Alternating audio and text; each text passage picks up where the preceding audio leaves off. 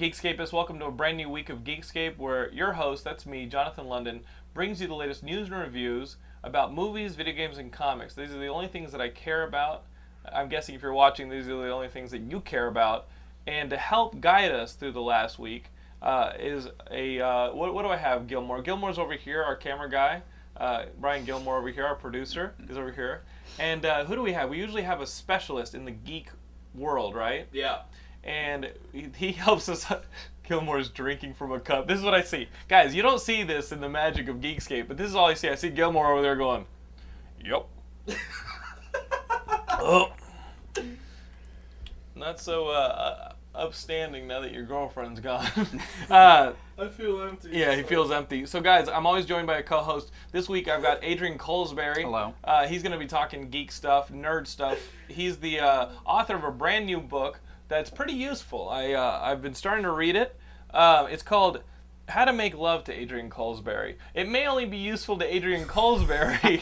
he may be the recipient of the uh, you know of It's like a five-page book on how to pleasure him. with three steps. Yeah. No, uh, th- this book, uh, we're going to talk about it, but uh, I met Adrian a couple weeks ago when we were doing stand up together, and uh, I asked him, I said, so what's your book? I-, I knew he was an author, and he said, How to Make Love to Adrian Colesberry, and I'm like, that's pretty self serving.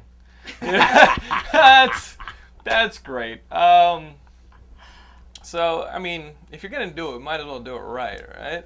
Uh, it was then that I actually saw him perform, and I found myself wanting to make love to Adrian Colesberry. So when the book came in the mail yesterday, I found it very useful, uh, and we'll see if some of those techniques work later on in the show. Uh, Adrian, thanks for coming on Geekscape. Thank you for having me, Jonathan. So, uh, Adrian, welcome to my office slash Geekscape set. Woo! It's a wonderland in here. what, what, what, what's, what's great is the audience is like, oh great, they're gonna review Harry Potter, and they brought a guy from Harry Potter. He's got like the they, they brought a grown-up Harry Potter. True.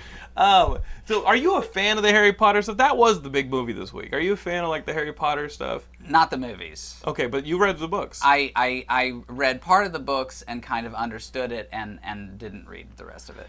As They're like Yates. You can't really get through them. They're hard to understand. Well, there, no, nice.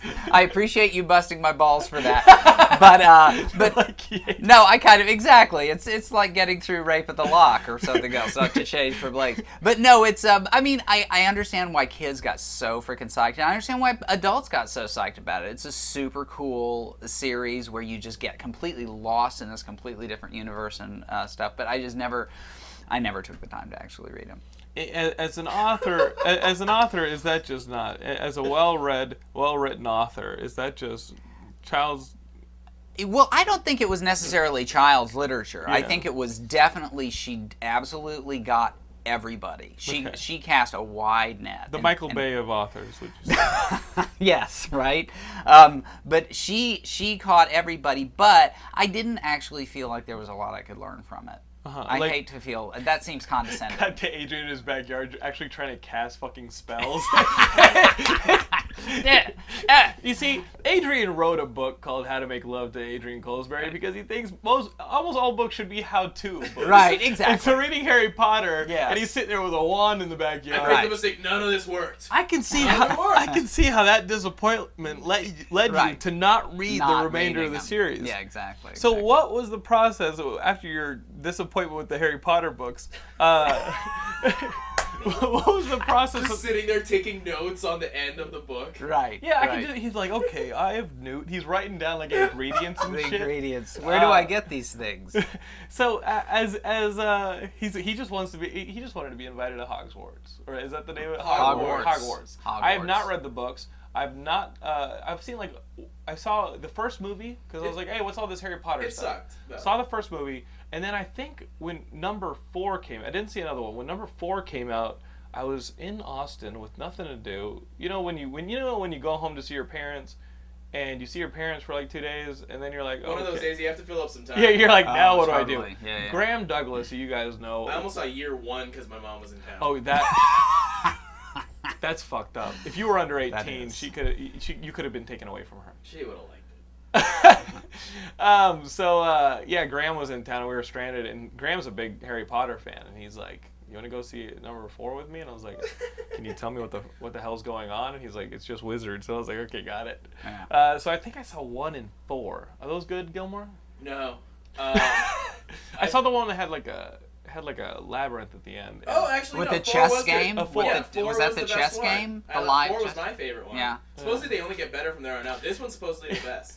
Adrian is asking Wow. if that's what the live chess game from the trailers. I think there's a live fucking chess game in every Everyone, one. everyone. There's like Excellent. a Quidditch. There's Okay. like a Quidditch match. Yeah. A dude going like that, and a chess game in every one. Wait, was that the Harry Potter movie where the dude goes like that? Yeah. I, oh, it was that. I, where he runs Fantastic. camera and goes like this. Yeah. the thing about it is, I, and, and Laura asked me because you know they've been promoting this new Harry Potter so much.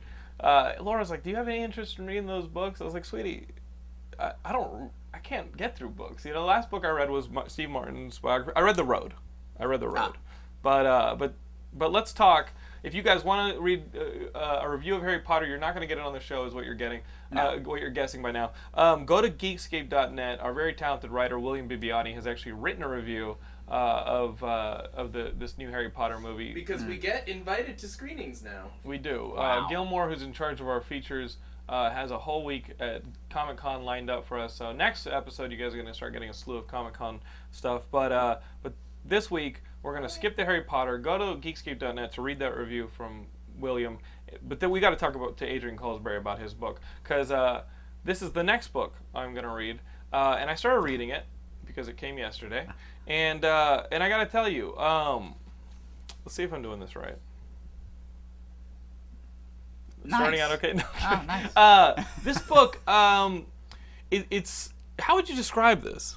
Well, it's an absurdist how-to book. Right. Obviously absurdist. oh, okay. Yeah. I was taking it so literally. no, it, it's it's it's kind of it kind of I think takes the piss out of the concept that you can write a book Mm-hmm. with a title such as How to Make Love to Men or How to Make Love to Women. That's just ridiculous. To me, that's the most ridiculous project in the world, writing a book about how to make love to men. There's only one kind. Like we're Right. a monolith. I've never even thought about that because I, I, I dismiss those kind of books so quickly. Right. Understood. Right. And so, because of the popularity of that genre and because of this weird expert culture we're in, of like, we need to, we would, you could book an expert on Oprah who told you how to wipe your ass. Like, that would, that, that person would literally get traction, and it would be this gentleman right here. Okay. And um, and so you know, in that expert culture, it's kind of taking the piss out of that kind of expert culture and saying, wait a second, let's back off and let's let's step back into ourselves. You're the expert on yourself. If you would actually take the time to think about it for a second, you would be the expert who could write a book like this, who could write a book like How to Make Love to Adrian Colesberry. or This is really the only Love to- person you know. Exactly. So you're like, okay, I'm going to give an instruction manual. And, and what's funny in, in, in starting to read this book, it's extremely specific to you. Yes. Uh, there are charts. that- that- I mean, I mean, I mean, So it, it's it not be. like just a. So it's not like a try and grab people title. That's actually what it's about. Well, it's it's Yes. funny, Gilmore. There are graphs. Uh, I know, having read at the beginning, that there are charts. I I know the the eleven women that Adrian had slept with up to the writing of this book. I know their size. I know their shape. There, there's a bit about how uh, shape is an you know just getting into it. Uh, it's not about your size. It's not about this. Uh, Adrian takes all types. Right. You know, you even have a Right. chart that's like, let me show you how 99% of women fall into something I would bang Right. you know, uh, Exactly, or go. make love to. Yes. So, uh, and and I will give you examples from my life Right. that that illustrate this point. Um, it, it, it is told in a really uh, dry way. But what Adrian does when he's writing this book, what, what what you're doing is you're you, even though you're being extremely specific, you are turning yourself into an everyman. I think if if you and I think that's a, a, a exactly. I think that's very true. And I think if you go deep enough if, into something, you do hit universals. Right, because Yeah. uh, I, as I'm reading this, I started agreeing with Adrian Colesberry, and I was like, "Wow, this is also, uh, in a way, how you make love to Jonathan London." Well, for the most part, you don't, but but but I'm reading this, I was like, "Oh yeah, I like that too, Adrian. I do like Right. that." And uh, So in that respect, it, it, it I think our achieves- readers- it achieves what a lot of those kinds of books would do, only using less than general examples. I think it achieves what a lot of those books miss. Like I told you how dismissive I am of a book that says, "Oh, everyone should listen to me, and I'll figure, I'll tell you how to fix your credit score." Uh, or I'll tell I you how, about sex books. or sex books, or advice books, or relationship books. I'm dismissive of those because they're they are the Michael Bay books. They Right. are the the wide net. Exactly. Um, those so far in reading this, there's a resonance to it because you are aiming so specifically that I'm actually uh, stepping into your shoes. Right. Oh, good. So, okay. Great. so if you guys are like, why the hell would I want to get a book to learn how to bang the dude from Geekscape? uh, know that in reading this, not only are you going to laugh, Oh, know how to bang no dude. That Harry Potter queer over there on the right side, I don't want him. I know exactly the listener who's talking like that too. All right. I want to know. I want to know. I know. I got my Commodore 64 started, downloaded Geekscape, and this is the garbage you give me. Um, so, uh, guys, uh, don't shy away from picking up this book. Uh, There was a, uh, a part that I had just read before you came over. Not legal disclaimers. Um, I'd read this this bit, um, and uh, let me see. It's early because I just started reading it, but. Uh, Everyone has their ugliest part. You know the part of your body that, that is your ugliest. Gilmore, what would be your ugliest part? Uh, Like uh, physically on your body. oh, um, I don't know. the part you're sh- insecure. Well, I mean, as I geek, have as- shitty toenails. okay, that's it. That's it. That's it. Pretty confident. Wow. Delusional. Ha- whatever. yeah, delusional. Uh, I mean, as geeks, we all have parts of ourselves that we don't like. You know, uh, especially um, you know, My I'll- I'll- nipples are always very pronounced. You get do, you- uh, when you, when you're with Leah. Like I can't wear shirts. When you're with Leah, do you get like uh, do you get self self conscious about stuff? Not at all. She loves it all. Okay. That now listen to this part here that Adrian wrote uh, with a, a graph of a, of a, of a woman, and there's a there's a has tummy. Donuts. She has donuts for breasts, but it says it says your ugliest part. Despite all of the reassurances about Adrian Colesberry's breadth of taste and body style, breast size, ethnicity, grooming habits, and personal smell, you will still most likely enter the relationship shouldering one or two insecurities. Know this: Adrian will make it his hobby, nay, his obsession, to take these off your back. If you're thinking, oh, how kind, not at all. He does it more for himself than for you. Um, he then goes on to describe those little bits that you may not like, the, the part about your midsection, or what would you your say? body hair. Your body hair, or some different girls size think- breasts. Yeah, yeah. And and those are the things that make that individual you are intimate with uh, more personal to you. Yes. That's where Yours. that that that's your into the intimacy. That exactly. That is your way in. A It- gap in the teeth is your way in. It's like those Something are the, like that. those those are Yeah. the things you remember about the girl. Right. Uh, I remember a girl. I actually had. Uh, I, I worked with her at the YMCA, and we ended up hooking up. And the thing I remember about her most is she had had a breast reduction and had these scars underneath them, and she was really self-conscious about them. But those are the things I remember. And, Right. And I, I didn't care. You know. No, no, But no. but but it makes a, it makes that person an individual that, Absolutely. that you're having a connection with. There's one girl in the book, and I give the example in that section, who had a, had a body hair issue, and she had this little patch of body hair, like right on the lower part of her back. I was constantly just petting that little patch of body hair That's fine. because it's great. It was great. It is. It's cute. and I knew that that she was self conscious about that, and I knew she thought. I think she had this thought like, "Oh my God, I'm good with a guy until he finds that little patch of body hair, and he's going to be so turned off." And so my thought was in this ugliest part thing, and I express it there, is that if I'm constantly loving that little part of her body, and then that uh, will communicate to her, "No, no, no, I love you. I don't. It, it, I'm not going to get turned off when I find that. I'm going to find it immediately." Right. That's time. exactly what I do. So- It, it's yeah, and this is I- where I- the that's book- what I'm yeah. saying. and what Everybody people does. should yeah. do, though, right? Yeah. I, mean, Yes, I think this people book, should do This that. book, I'm, I'm reading this book, and I'm like, oh, okay, because because sometimes uh, Laura's not in the mood for some one reason or another, and this is a useful way of saying, you know what, celebrate these things about each other, and that is your into intimacy. I'm sure that Adrian. You know, watching TV, whatever his relationship was with this girl, when he's petting this thing, that is a doorway to the next step. You know what I mean? Right. To, Absolutely. To, to letting her say, okay, I, I will, I will bring, I will let Adrian in. If he's cool petting my Shadow of the Colossus patch, it's a video game where you have to grab big old Colossus by the hair and climb them. Oh, uh, right. If But he's your cool Shadow of the that, Colossus patch would actually be a piece of your body that would be stone Yeah. that would kill you. Remember that video game? You had to like climb on their hair and then climb onto the patches and stab them with a knife.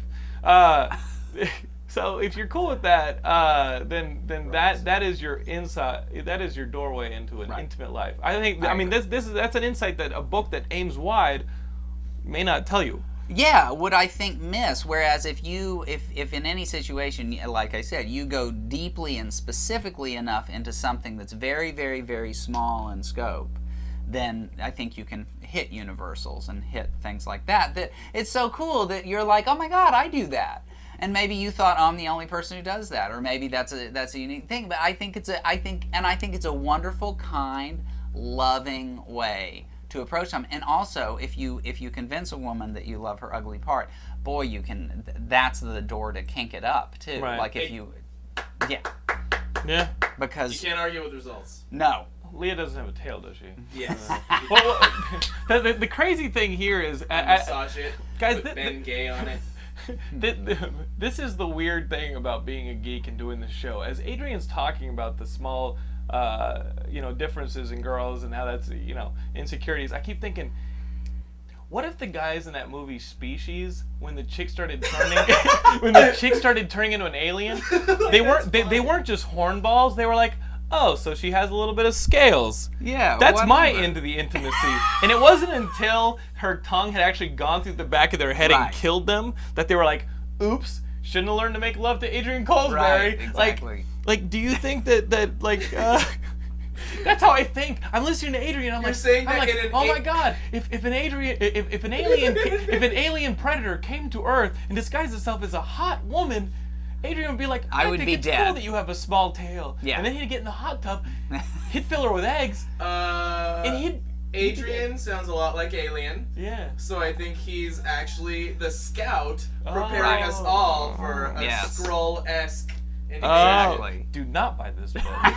do not fall This under is the heel. alien propaganda. true He's gonna eat rodents like he's on V for the rest of the show. Well, Let's call Marc Singer immediately. Could you futz with the thing? I, oh, mine? the his. Okay. sorry So, uh, yeah, that. think I sadly, it. sadly, that is what I am. How's that? Um, sad. How's that? Sad, okay, okay. that means keep the show going. Uh, sadly, that's what I think. But uh, guys, how to make love to Adrian Colesberry? Question from the room, Gilmore. What is the part that I could touch on you? Um, Or I, the I, audience I could- too do not like that. As I get older, I'm I'm, I'm my back hair. Uh, Funny story. Now that we're going to Comic Con. Uh, you guys know that I, that, that, that my good uh, that sometimes I go to Comic Con and there are times that I'm shirtless. Oh right, yeah, yeah. He walks around in his underwear. Ah, I know, yeah. not me. convention. My friend Sam. I just, yeah, I just yeah, want to be like him, so I take my shirt off. He's a totally different person. Uh, but I was like, I want to be like Sam, so I take my shirt off. Gilmore gets the job of shaving my back. there we are at the hotel before on the Saturday that I go do Sam. And he's always like, "Come on, man, come on, just a little." It's like, no. Hey, Gilmore's God Gilmore's like this, like that's shaving my back before uh, Like you're before training me for karate. and you're like this, Right. uh, and I'm like, you sure that's all the back? And I look at the mirror. I would like to not have back hair. I really would not like to have back hair. I think you know as much. I gotta get Laura to read this book because I'm pretty sure Laura would not like for me to have back hair either. So uh, I don't like that. I don't like getting older and having back hair. Huh. It's gross. I, I've never seen it as an issue. It's just a thing that. Gilmore, you don't have issues with yourself. It is why you will not look both ways one day in traffic, and that will be it. If a bus comes, I'll just jump with my super speed. It's like, yeah, you don't have it, buddy. like in the next Karate Kid, I always thought I could do that. What? When she, when a car's coming and she just kind of jumps Swank jumped and over. runs Oh. along the car. If Right, it's going like right. five or ten miles an hour, you could totally do it. Gilmore, I'm not convinced you can jump over the, the bumper of a car. Yeah, can't. I couldn't. There's no way. That would be a broken leg on me. That'd be done. Your cracked skull. Um, so, guys, uh, be, even though we didn't review uh, Harry Potter, uh, there was a movie that just shook me this week. Gilmore, uh, have you been getting the press releases for this movie called The Cove that opens in New York and Los Angeles on July 31st? Yes. um, And you, and you were like, wait, this is a documentary about dolphins. This is not for the Geekscape audience. And so, where did those go? Uh, well, Did actually, they go to the trash bin? no, actually, I'm like, hey, who wants to do the cove? And you're like, oh, who the fuck cares about the goddamn cove? I wrote that? Yep. Let me tell you something, okay? To the people from the Cove. I went to see that Hurt Locker movie about the bomb uh, diffusers. Have you seen that movie, The Hurt Locker? It's about guys in Iraq who defuse bombs. Oh, okay. Um, that movie is kick ass. The Kathryn Bigelow movie. Um, they had a trailer for the Cove, right? When I got the press release, I thought that hey, we don't do na- nature movies here, and and seeing this trailer for the Cove. th- that made me want to see the movie. So the next time I got a press, I literally emailed the press people. I was like, "Guys, I need a screener. Like I need to see this like it? movie." Why'd you like it? This movie is about a, a, a film. The, the, okay, let me tell you about the film director. The film director is this guy. You got the Uh. I, I brought the press release and I highlighted the bits that I wanted to talk about because this movie shook me to my core. This guy, uh, Louis uh, Psihoyos, uh, he made he, he was like hired directly out of college to work for National Geographic. He's been like one of the a nature photographer for a long time. He's like, okay, I'm now gonna make a uh, a movie, and he started researching this uh, this story about um, this cove in a Japanese village that provides the dolphins for nature shows, like at SeaWorld and stuff like that. And so what they do is these fishermen go out and they they they they beat on these poles in the water to create a horrible sound, and they dry all the dolphins to shore. The dolphins then get netted up. Oh. A bunch of people come in to take a look uh, and pick them for the uh, their SeaWorld or the, for their dolphin shows around from around the world. The ones that don't get picked then get herded into a cove and slaughtered Oh. the meat ends up in like the Japanese school system. Oh. A dolphin is so high up the food chain that there's so that their their meat has toxic levels of mercury in it. Right. You know, when when when when exhaust comes out of our car, whenever pollution hits the air, it uh, it ends up in rain and ends up in the ocean. Small bacteria eat that, things eat that, and then as it works, Imagine a little cartoon on screen yeah. as you're saying. as it works its way up the food chain to something like a dolphin, that that that, that level of toxicity is multiplied with every with every Right. creature, and so by the time you're eating dolphin meat, it's just not healthy. And so remember a couple weeks ago, That's I got one all of the pissed reasons about it's whale bad wars. to eat people. don't don't eat people. Do not eat people. Please. Anymore. but uh, because we eat all that stuff and um, so Sorry. so this guy uh, he had a buddy of his and this guy um, his name was Richard O'Barry and he was the trainer for Flipper. Remember the 1960 uh, uh, the 1960 show? we know who Yeah. Flipper Flipper. is. He trained Flipper and there were a couple different dolphins in Flipper and kind of created this whole dolphin phenomenon of like Right. a smiling dolphin and he and now he he says that was the worst thing I ever did. I've now spent the rest of my life trying to reverse people's loves of dolphins because it's created this culture of captivity. You know, uh, yeah. so this documentary is Louis and uh, and this guy, and they go to this village where they really are uh, secretive about this cove. I mean, this is like a this is like a, a military operation almost. They've got barbed wire fences, they've got cameras. They, they do not want the world to see what is going on in this place. Right. So what Louis does is he hires like special effects people, divers, ex ex, ex-military people, and he starts going in there to set up cameras and audio equipment. He has these fake rocks that have cameras in them. So it turns into like this Ocean's 11 type of movie where you're watching this operation with specialists and the whole documentary is about them going in there to get footage of the slaughter that this Japanese village doesn't want the rest of the world to know about. Wow. And so you see them like, hurry, hurry! There's a guard coming. They're sitting there. They're setting up the guard watches. They're setting up. I mean, Wow. in the whole the whole city, which which makes its money off of this import of meat and dolphins, is uh in the movies. The movie's hardcore. So the you movie's you see just- dolphins fucking getting slaughtered. It's so, gross. So the movie's just another example of why the Japanese are evil. well, Because that's what Whale Wars is about. well, there's a rule: three nukes. Three nukes. Two won't do it. Okay. I'm kidding. Wow. I'm kidding. Wow. I'm kidding. But it, but not only is it, is it like Whale Wars, but but the captain of the ship in Whale Wars is one of the guys interviewed in this movie. That makes sense. Uh, and it's it, and, and it's not just that, but but Japanese. We love the Japanese for giving us video games and technology and, and things like that, but they're Crazy. but the fishing but the fishing industry in Japan is the strongest in the world, and some of the things that they're doing are uh, are just they're they're, they're backwards. You know, uh, they're still doing illegal whaling.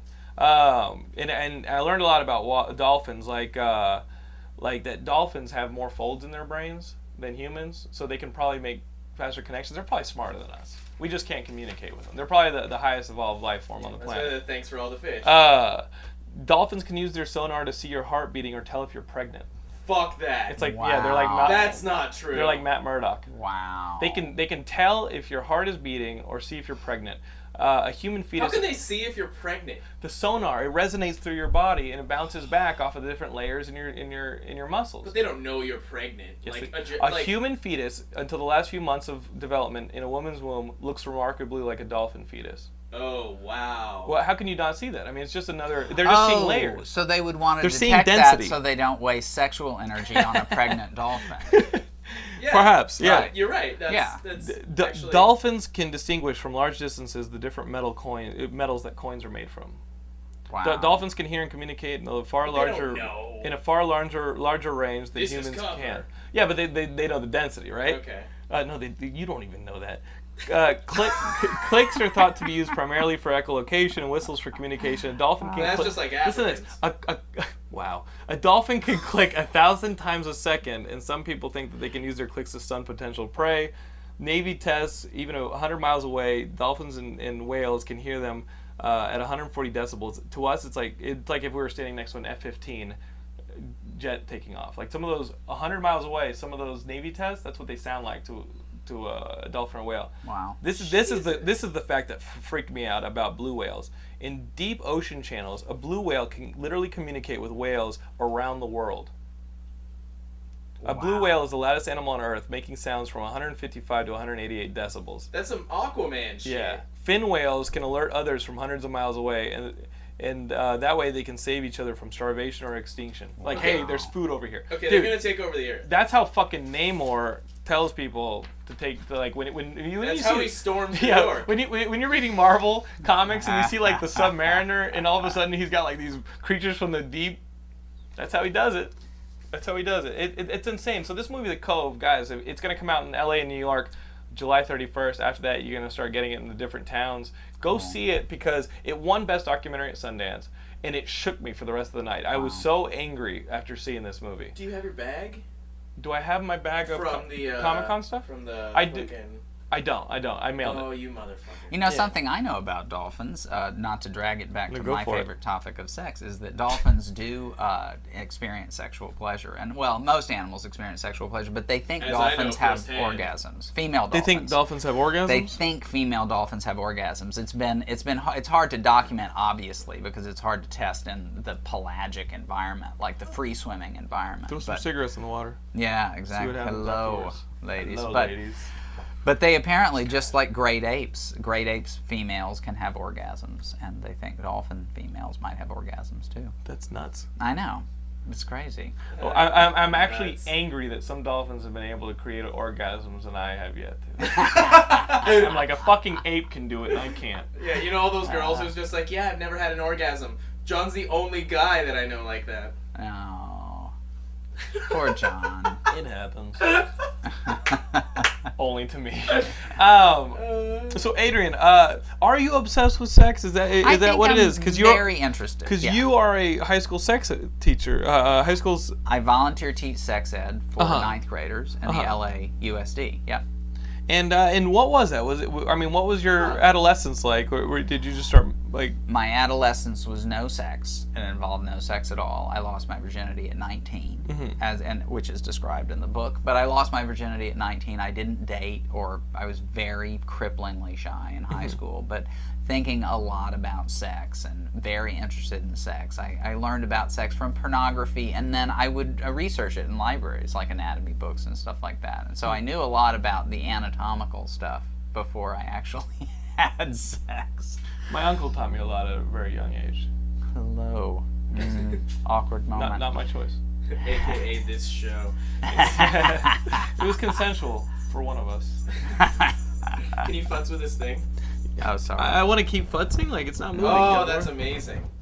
Can we just hold it there? Yeah, that's weird. It's Okay, so uh, so at 19 you lose your virginity. Was that like the opening of a of a book of answers for you? What was that experience like? it was great. Did that yeah. and that that led you down this road of No, definitely. I mean, I was on the road of being incredibly interested in sex Mm-hmm. before that, and I mean, all human beings have a level of interest in sex, Right. obviously. But but I think the way I pursue my interest in sex is is is kind of more analytical, I think, than possibly other people.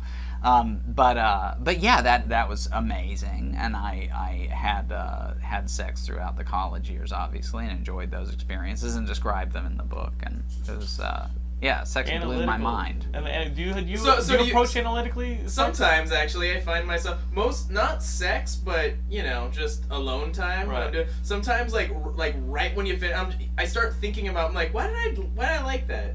Why? What I another Oh, mental picture I got when I pictured Adrian thinking about sex analytically was a prostitute after the session literally being like fucking weirdo and wiping off markings that he had made on her body, like little markings of like you know length, measurement, stuff like that. Right, right. In my analytical. Keeping track in your analytical track. sense. Right, you used right, her like a you used her like a blackboard. Right, right. I imagined marking. everything normal, but just with him with a pad, like while it's happening. the second he orgasms, he runs over and hits a stopwatch. Right. This is fascinating. I must record this incident. Thank you. I want to study you. After you're done seeing the Cove, the Cove Two. Right, More sorry, an- yeah, more exactly. Just me The in facts. a, swimming. Uh, guys, uh, a little bit of movie news. Uh, Natalie Portman has joined the cast of Thor as Jane Foster. So Wow. she she was like, "Oh, I'll work for Gwyneth Paltrow. I'll do it." Um, Jonah Hill and Robert De Niro have joined Robert Rodriguez as Machete. You know that Machete movie that he, he's doing based on the character from Grindhouse in the trailer. Uh huh. So it looks Uh, like fucked with the wrong Mexican. yeah, Jonah Hill and Robert De Niro are part of that cast, um, which should be you know cool. Um, do you read uh, comic books, Adrian? I my, my father was a depression child. I did not have a single penny in my pocket until I was 16. Mhm. So I never could buy comic books. So I never got into comic books. But a friend of mine had all the uh, Fantastic Four, like in a book. Wow. I ripped through those. I Really? loved that. Yeah, and I know it's probably the geekiest comic in the world, the Fantastic Four. Well, it, it, it, what I liked about the Simon uh, about the Stan Lee uh, Jack Kirby era Fantastic Four was it still had that that science discovery aspect to it. That's what I And like because I was a that over the years. scientist. Right. What, right. what sucks is that uh, because X Men became so successful, Mm. the Fantastic Four is kind of skewed, started skewing less towards like a family of exploration and discovery, towards we're just going to keep beating up, which is kind of Oh. what the the X Men is. Right. And just now in recent years, we had the Fantastic Four with somebody like J. Michael Straczynski, who's a science fiction writer. Uh, he took it over and was like, okay, I'm going to bend it back towards science, you know. And Right, that's what that was way. fascinating to me about it because I was a young scientist becoming a scientist, and I Mm-hmm. loved that whole part about the, there. It was discovery. You're absolutely right. I think that's why I got into it so much. Yeah. Does the young scientist and the young wizard in you ever have uh, conversations, conflicts internally? The, the young wizard is such a failure. the, the, oh, again, I try but the young scientist was was a moderate success. So that that uh, yeah. Interesting. Interesting. Uh, guys, um, what did I read? I've, I've read a couple books this week. The most interesting one is uh, Blackest Night. The Green Lantern, uh, the big Green Lantern event started this week, but uh, it's it's it's kind of a dull read because it's a lot of setup. It reminded me of uh, Flash Rebirth number one, which was a lot of setup. I, I you, you guys who read uh, or heard my review of that a couple weeks ago know I wasn't a fan of the heavy setup, but uh, right before it, there was a uh, one last issue of Green Lantern that was a setup for Blackest Night, and it, it was all about the Black Hand, which is like a old school Green Lantern villain who who killed himself after killing his family with his newfound power. He killed himself, and he's been resurrected to be like the main villain in Blackest Night. So Geoff Johns and uh, and Doug Mahnke did this issue just about the, uh, his history to kind of bone you up for this uh, crossover or for this event, and uh, it was probably one of the top five comics I've read all year. It, and, it, and Green Lantern's not in it. Green Lantern's in it may- for maybe like two pages. It's all about the villain, his psychology, his history, Oh, cool. and uh, Those are some of the best uh, issues or episodes of anything, though. it cut. I mean, this uh, episode cut loose. Uh, if you guys like Doug Mahnke, I've loved him ever since he drew the mask that turned into the movie. Oh right. he's been good on like all the DC stuff, and uh, th- this is one of the best issues I've ever seen him draw. I mean, th- there's literally a big splash page of the black uh, black hand can just like kill you with a touch, and he can shoot like this this ray at you, and he, he literally goes in. He's obsessed with death, right? His father's a mortician. He's always been obsessed with death. He's always been a weird kid. He goes in. He uh, he's on, he's killed some people. The cops are looking for him. His family's eating dinner, wondering where he's been. He, the youngest kid opens the door, immediately gets killed. Kills his he killed his kills his older brother, kills his mom, and then kills his dad, who's cowering behind the the uh, table. And then he sits among their corpses and was like, "Well, that was it." And he shoots the ray through his own head, and there's like a splash page of his head with like his brains coming out. Hardcore shit and Doug Mahnke draws it to like the detail. Wow. So uh, the pacing's awesome. If you guys are about to jump into Blackest Night because this, uh, go back one issue in the Green Lantern books and uh, pick up this one because, like most of you, I was like, "Who the fuck is this guy? I don't know who he is." Um, I like it. That that writer especially is pretty good at taking old, forgotten villains and revamping them and making them kind of badasses for uh, so they can just be reused. You know, you know, you know what they tell you. There's no bad ideas, just bad execution. Most of those bad villains are like that. Precisely true. There's some bad ideas. I don't know. I so I get people coming up to me now that I've written the book, and they say, "Hey, I have an idea for the book," and my whole reaction is, "You don't have to tell me the idea. It's a fantastic idea." I don't care if it's about a cannibalistic gopher who loves cheese or whatever. I don't care what the idea is. If you execute the shit out of this, it's a winner. You Hmm. just have to be willing to put in the years that t- take that it takes to execute an idea well enough. How long did it take you to write the book? Uh, two and a half years for the writer's draft, and then four years to get to this point. So the selling and polishing process, getting it through the pros, who were brilliant, those was four years. So six and a half years. Wow. Um, how has the reaction been now that the book's been out a couple days? It's it's been um, uh, mostly I'm still dealing with the pre-reaction. Right. Like you got you reacted to the book Right. before the, the actual date, or I guess you did get it. I got it on the date, yeah. Um, but um, but most people, the reaction has been fantastic. The reaction has been really terrific. I thought that people would have a misunderstanding of the book and understand the book as kind of a lad's book, you know, kind of a I score with women and there's another notch on my bedpost or whatever like that. And people have really gotten the book. They have not. They have. They have understood very well that it's not that. That it's a guy looking deeply into it, but but but in a hilarious way, and so in a really readable, hilarious way. And so I think I I've been really happy with how people have gotten it. I got some great reviews on on Geekscape.net. Oh yeah, What? I wrote up a I little. had a I wrote up a little review. Heard of preview. I hadn't read it yet, but I wrote up a little preview about the book. Uh. I, I got to tell you, as soon as I got the book, I opened it up. I was pretty excited to read it. First words out of my mouth, it's fuck time. It's like, yeah, let's do this. Yeah. I was one of the guys. so after reading the book, I'm now a little more uh, polished. But at the time, I was Right. like, let's get this book going, hand in pants, just totally ready to go. Um, so now that I've read it, I can actually Right. approach lovemaking as a gentleman mm, and a scholar. mm. So if you guys want to uh, want to do that, th- this is the book to do it. Two. Do it with. You don't do anything to this book, but learn. The book does things to you. It's a it, it's a relationship. You just kind of fall asleep and put it at your toes. As much as I'm joking, you bring your experiences to the book, and Adrian's bringing his experiences to you, Right. and that relationship happens as you're reading the book. No, I agree with that. I, I very much agree with that. Yeah, you do, because I'm a genius. Mm. Wait, what?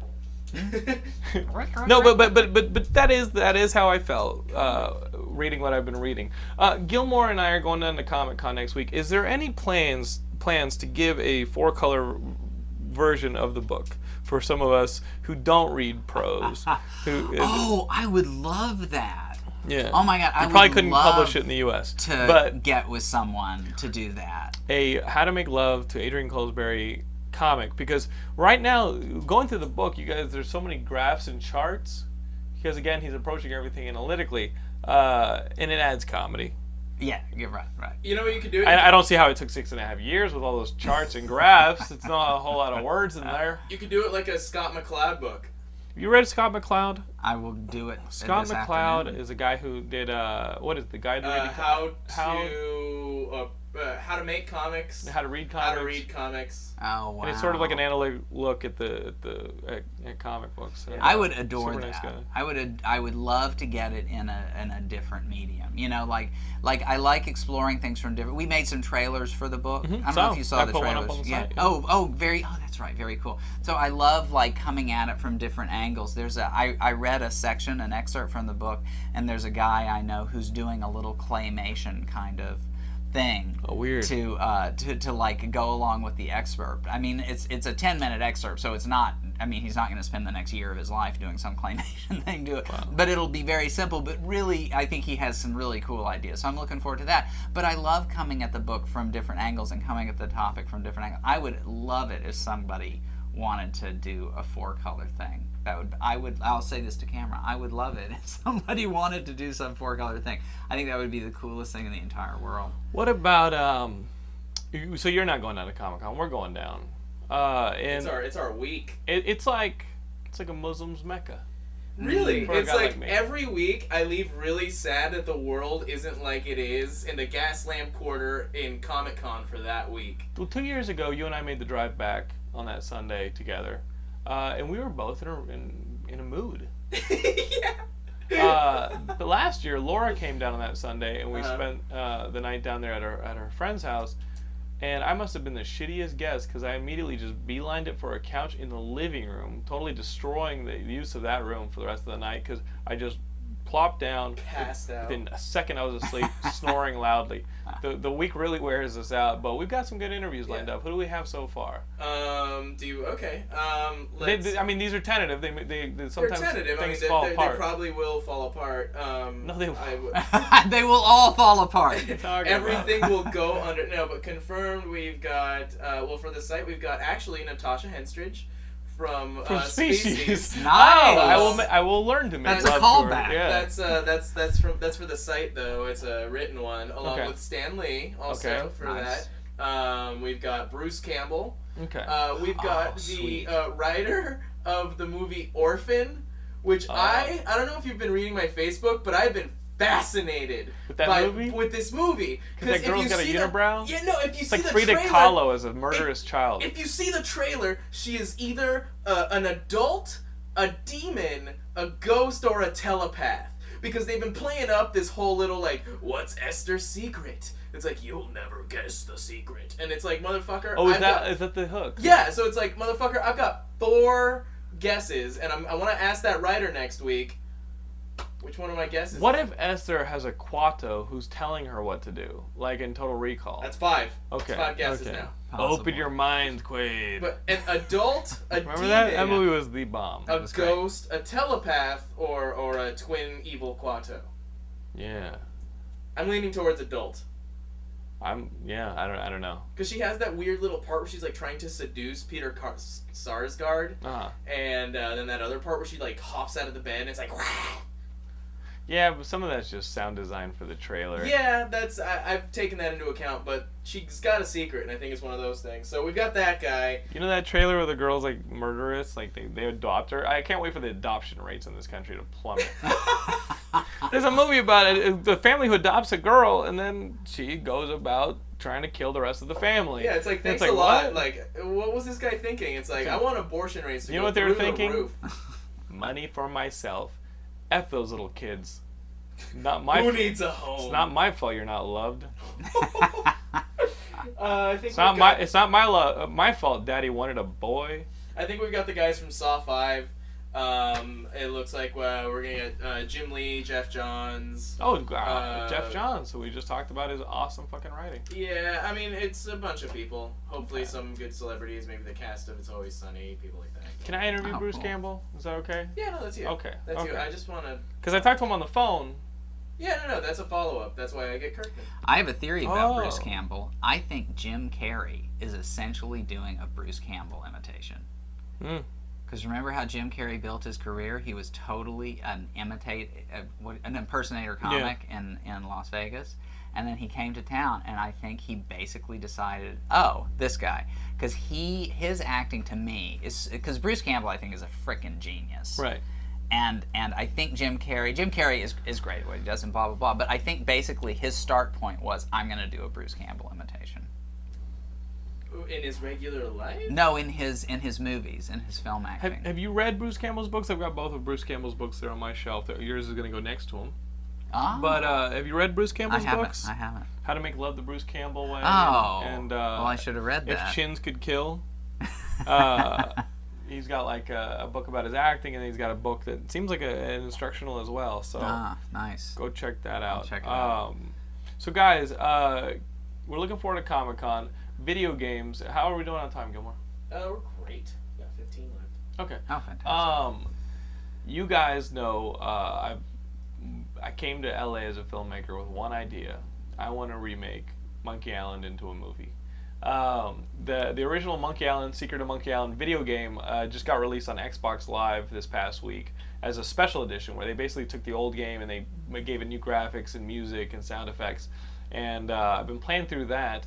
Um, and, it, and it's weird this feeling uh, that I got because the last time I really played it was in 1990 or 91 as a 12, 13 year old, and now I'm, I'm I'm playing the game, and Monkey Island was like the first adventure game that had a sense of humor to it, in my opinion. Like, the, uh, it was I played that before I played like the Space Quest games or the other ones with humor, but. But uh, just I loved the world about of it. I loved how even though you're playing a pirate game, there's a rubber chicken as one of the tools. Like it had its it had like modern jokes to it. Right. and playing and then after it there were, there were not only three sequels but a bunch of uh, it, it started a whole bunch of Lucas Arts adventure games that had that kind of humor and referential bits to it. And um, they built upon it. Now going back to the original it does feel like there's stuff missing. You know like like playing it again it does feel basic to me. And uh, I'm playing it and I'm like wow I loved it as a kid I'm loving it now for nostalgia but when it comes down to it um, you know, it, it's it is the difference between watching. Uh, you know, it, it is. Uh, it's still. It, it makes it a simpler game. uh, uh, Now, I would will you have cheated during those games? Would I have cheated? Um, you can't. You couldn't cheat Yes, really. can. with the original, uh, with the original Secret of Monkey Island, like with those games, you got to kind of sit there and figure it out because there's no internet, there's no Google, uh, there's no. You, basically, those adventure games, you had to be the first among your friends to beat it because that made you an authority. And that, you know what I mean? Today it would be like the kid with the best score on Halo. Back Right. then, fuck it, I figured out how to open the monkey to get it down the monkey head in the island to get down into the underground. Um, I know what you- you mean. you I had to the race to be the first. to figure out, not to show my age, wizardry. oh, okay. Yeah, I was the first kid to figure out wizardry in my group. And immediately you're like- you're you're the authority. Everybody Oh. respects you. How do you get that guy? How do you get? You have to train with the Murphy's Ghost, and then you have to go there. People who weren't to go talking to you at recess before. Are all Right, of right, all just the- like, dude, I'll give you my Jello. I swear to God. So Adrian, true. we do have audience members at that age. Right. Oh, who would have? Oh, remember Like- wizardry? Like Satori Ah. Totally play that game. Yeah, yeah, yeah. I was totally like Saturday mornings. I would wake up early when I spent my night with a, friend who had the game, and I would train on the Murphy's Ghost until I got this super powerful figure who could go kill the wizard. Now, now imagine go, like that game getting being the exact same game but getting reskinned and playing through it again. You know, there have Yeah. been so many advancements since. Yeah, you can't that, go uh, back like that. back. Technology is cruel. Technology is is an enabler, but it's also an axe that destroys what came before. Not It's- Maniac it- it- Mansion. Not Maniac Mansion. Well, well, Except they, for they, they might release Maniac Mansion again in Day of the Tentacle. There's some, there's a s- th- there is one detail in the game. There's a beach in this game that had little stone idols sticking out of it, uh, in the game. And if you guys notice, there's a brand new idol in there. Uh, and, it, and it is the tentacle from Day of the Tentacle, which is the sequel to Maniac Mansion. So are they? That's awesome. Are they hinting? Is, is, when you guys go down to down to the underground version uh, area of the game, be on the lookout. There's there's one of the idols has been replaced. I think it was a Sam and Max idol in the original. It was not in the original. It was just a regular idol. Uh, they replaced it with little Day of the Tentacle tentacle. So, That's awesome. um, but guys, uh, yeah, uh, I I can't imagine that. But speaking of technology enabling, like I guess when you got to Monkey Island two, that started opening up like bulletin boards that you could email that you could, dial into. Remember BBS's? Bull- yes. You could dial into and you could trade stuff. Um, even then, it was a pain in the ass to get It's answers. such a pain. you're you're better off just sitting there hacking away. working the game, right? Uh, I would say that anybody who worked that hard to get the answers should just work that hard at the game. But I, I think we know someone who cheated their way through uh, Monkey Island 2. Do you want to tell this story, Brian? Yeah, yeah, sure. So I'm speaking with my girlfriend, my you know my best friend's sister. Let me set so this you up. know. Hey, Adrian, Aaliyah is the sister of a guy who's been doing Geekscape with us for a long time. Oh. Our friend Ben Dunn is part of the Geekscape crew. Oh, okay. Gil, it became quite a scandal when Gilmore started dating his sister. It became a little incestuous. Mm. but that relationship's yeah. worked out uh, until the inevitable blood feud. uh, but uh, but but Leah contact. Go ahead. Go So ahead. so Leah calls me because there's a Dunn family reunion going on right now in St. This weekend. Louis this, This weekend, Uh, or last or this past weekend for you guys. Yeah. And I get a call and she just starts spouting off like uh, just just directions, just like take three steps to the left and then turn to the Right. right. And she's like, "Do you still not know what this is?" I'm like, "No." And then she's just like, uh, "Tell them that you're looking for your cousin Guybrush." And I'm like, "Oh my god!" And she's just like, "It's Monkey Island too." And I'm like, "What? Why are you reading this?" He's just she's just like, "I'm in Ben's old room." And I just found a walkthrough of the entire game that he printed out and got. And so I immediately called Jonathan, and his reaction is just just silence. I expect us to laugh our asses off together. John is just I'm I'm disappointed. I'm disappointed, Ben. Ben, I'm disappointed. I never understood people who wanted to cheat that elaborately because it's not the game then. You're, it's like a movie. You kind of it's you've taken what is a game where you're co- you're cognitively trying to figure out what the rules are, and you've actually turned it into a movie that's kind of a lame movie. Everyone has that fuck it limit, but at least give it a try. You know what I mean? Right. Uh, that's why I liked. You know, I've actually had more fun playing the Telltale's version of. They made a like kind of a roughly a fifth Monkey Island that I reviewed a couple weeks ago. That uh, that was the new edition of Monkey Island that Telltale Games is letting you download episodically. That game, I got a review copy. There were no uh, facts or anything online telling you how to beat the game. There were no walkthroughs right. yet. I like beating a game like that, an adventure puzzle game, on that first weekend, so there is no temptation of going on Right. Google and being like, how the hell do I get past this part? Mm-hmm. When I beat that game after th- three or four hours, it was an accomplishment. I think Ben's our new VJ now. Ben, I. I mean, I mean, the, the question really is, do people change? I mean, you're going was- deep. that, that was 1993, 1994. This was a while ago. Uh, Ben, it's 2009. He's a, you know he's the Ben we know. We we've, we've never known that Ben back then who Right. who was like maybe I'll steal some shit from the convenience store down the street. I mean, how far gone was that Ben back there? And has he come back to us to be the Ben that we know?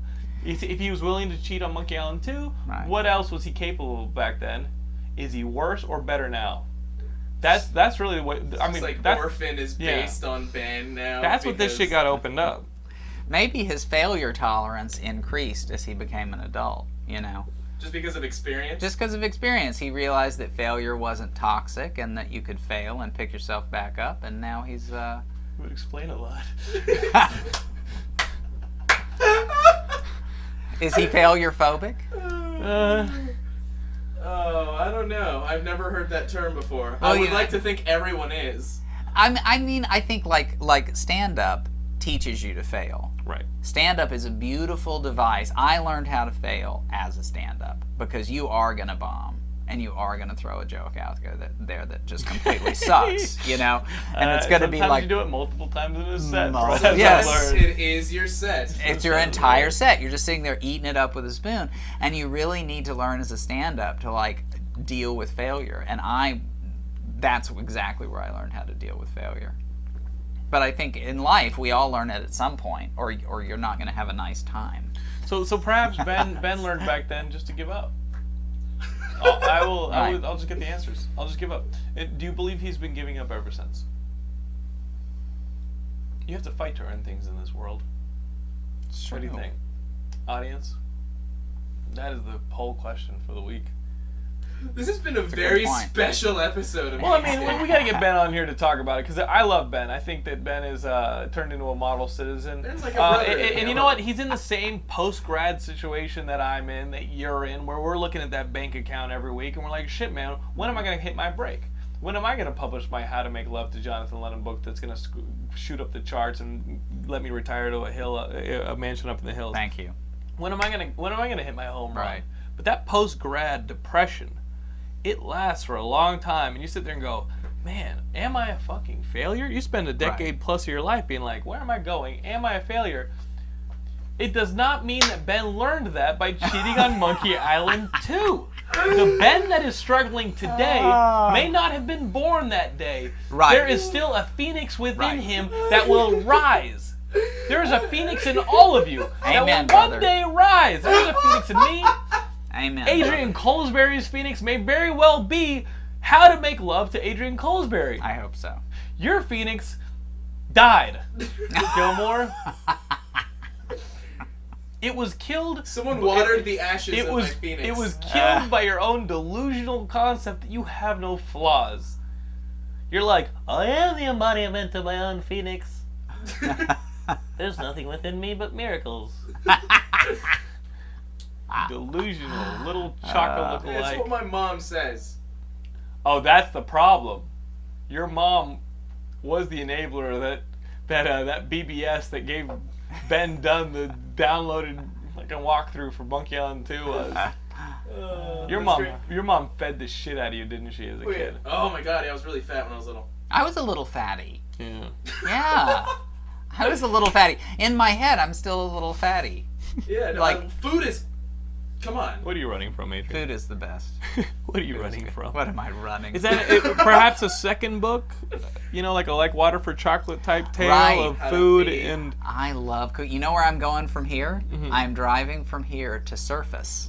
okay. Do you know Surfas? No, I don't didn't. It's a cooking supply store on the corner of National and Washington. Oh. It is a frickin' cook's That's like paradise. his trip it's to the amazing. comic store. Right, right. It is. It Wow. very much is. Oh, a flan mold. Oh my god. you know, and so I'll enjoy And, and that. do you think maybe the next book is about food and, and arousal? You can't you can't ditch the, your obsession with sex totally. I'm not going to No. ditch it. I think my next book is probably going to be about the questions I get from kids in ninth grade classrooms Mm-hmm. because that is freaking hilarious. Can, can That's we, actually a can we get a good preview, perhaps, a sampling? It's What is well, like words? here's I've I've blogged on it. If you go to adriancolesberry.com, you can uh, read a blog. But Okay. I I um I blog on uh, questions your children ask me, and one of them I talk about is uh, one of them I talk about is uh, kids ask me at first, will a girl like it if I pee on them? and I thought. Oh my God! These are little freaks. Why are they such ninth little graders? freaks? Ninth graders, and I thought, oh my God, they're getting so many blowjobs, and they're so bored with it that now they're thinking about peeing on girls. That's disgusting and ungrateful, which I was mad about. But then it turns out, just to flash forward to the end of this, I hate ungratefulness. I'm a Southern man, but just flash forwarding to the end, it turns out that they're not. They weren't worried. They weren't wanting to pee on girls. It's the only thing they'd done with their penis, and so they were worried that they would pee on them.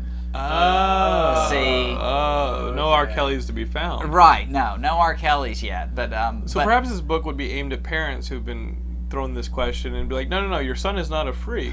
Right. That's kind of my point. Is kind of my your kids are fine. The fact that they're finding porn on the internet is not making them into serial Cheating on. Monkey Island 2. Cheating on Monkey Island 2 is Ben is very bad. Cheating on Monkey Island, you know, all these things. Your kids are fine. This is the world they're coming into, and they're dealing with it just like I dealt with the world I came into, just like you dealt with the world you came into. And just because these kids' worlds is different from the world you came into, that I came into, for instance, and like I couldn't find porn on the internet Right. immediately, doesn't mean that hell has set up shop on Earth, and it's fine. It's fine. They will deal with it. They understand that it's a fantasy. They understand that not every woman in the entire world is going to want to get your their your semen on their face and blah blah blah blah blah. It's actually kind of hard to get to that point. Yeah. So, guys, um, Adrian Colesberry. Um, the book is called Woo! How to Make Love to Adrian Colesberry. Um, go out and get it. You can get it off of Amazon. You can find it in bookstores. It's out on uh, Gotham Press. Uh, next week, we're going to be at Comic Con for episode 131 of Geekscape. Uh, but guys, thank you so much for coming Thank on, Thank you, Adrian. Jonathan. Um, check out our website, geekscape.net. If you're on Facebook, add us as a fan. Just search for geekscape.net or, or Geekscape and uh, and become a fan. And then on Twitter, follow me. Jonathan London is my Twitter name. Twitter.com. Jonathan. Twitter.com slash Jonathan London. Uh, so uh, get on there and uh, follow us. Yeah, and we will. No O, it's an A. It's an A. Right? an A. Thank you very. Uh, but we will see you guys next week from San Diego. And again, Adrian Colesberry, How to Make Thank Love you. to Adrian Colesberry. Get the book. You've been a great guest, dude. Thank you. This was wonderful. this was so fun. Cheers. He's not, he's not gonna go get uh, cooking stuff because he has a hot date tonight.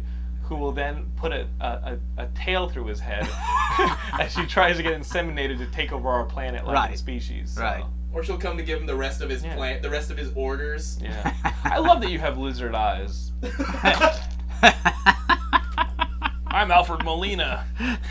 Remember when Alfred Molina was one of the dudes who died in that movie? I don't remember right. that at all. And Forest Doc Whitaker. Ock. Forest Whitaker, I He was in that remember. shit. Yeah. For sure. That movie was badass. Yeah, good Yeah. movie. See you guys next week. Okay, I love everything that we went through in this episode now. Like, we've never gotten this deep before. We've never talked about, like, life and shit for so long. And that the last bit that really powered you up stemmed from Ben cheating on Monkey Island 2. That was I have my great. passions. But that's that's you know not to talk about the book more, but That's the specifics. That's the kind of thing you get specific about something like really should you have a cheat sheet for a book? And if you go deep enough into that issue, you know what you find life at the end of every tunnel. If you have the balls to go deep enough, you find the deepest issues of life. So cheat on. Cheat on Monkey Island. So definitely cheat. We decided. Find that we all the answers. Good job, Ben. Find it. Life is about finding as many answers as you can as fast as you can. right. Right. I started doing something pretty cool. Uh, I started volunteering at the YMCA. I wanted to give back to the community, so I started coaching a basketball team made up of eight to ten year olds. It's something I wanted to do for a long time. Volunteer, give of myself to the community. But what, every time I tell my friends I'm doing this, I always get the most cynical response. They're always like, "Why the fuck would you want to do that? Why?" Well, isn't it obvious? The hot moms. You see, when they're 8 to 10 years old, it gives the moms a chance to heal their shit up.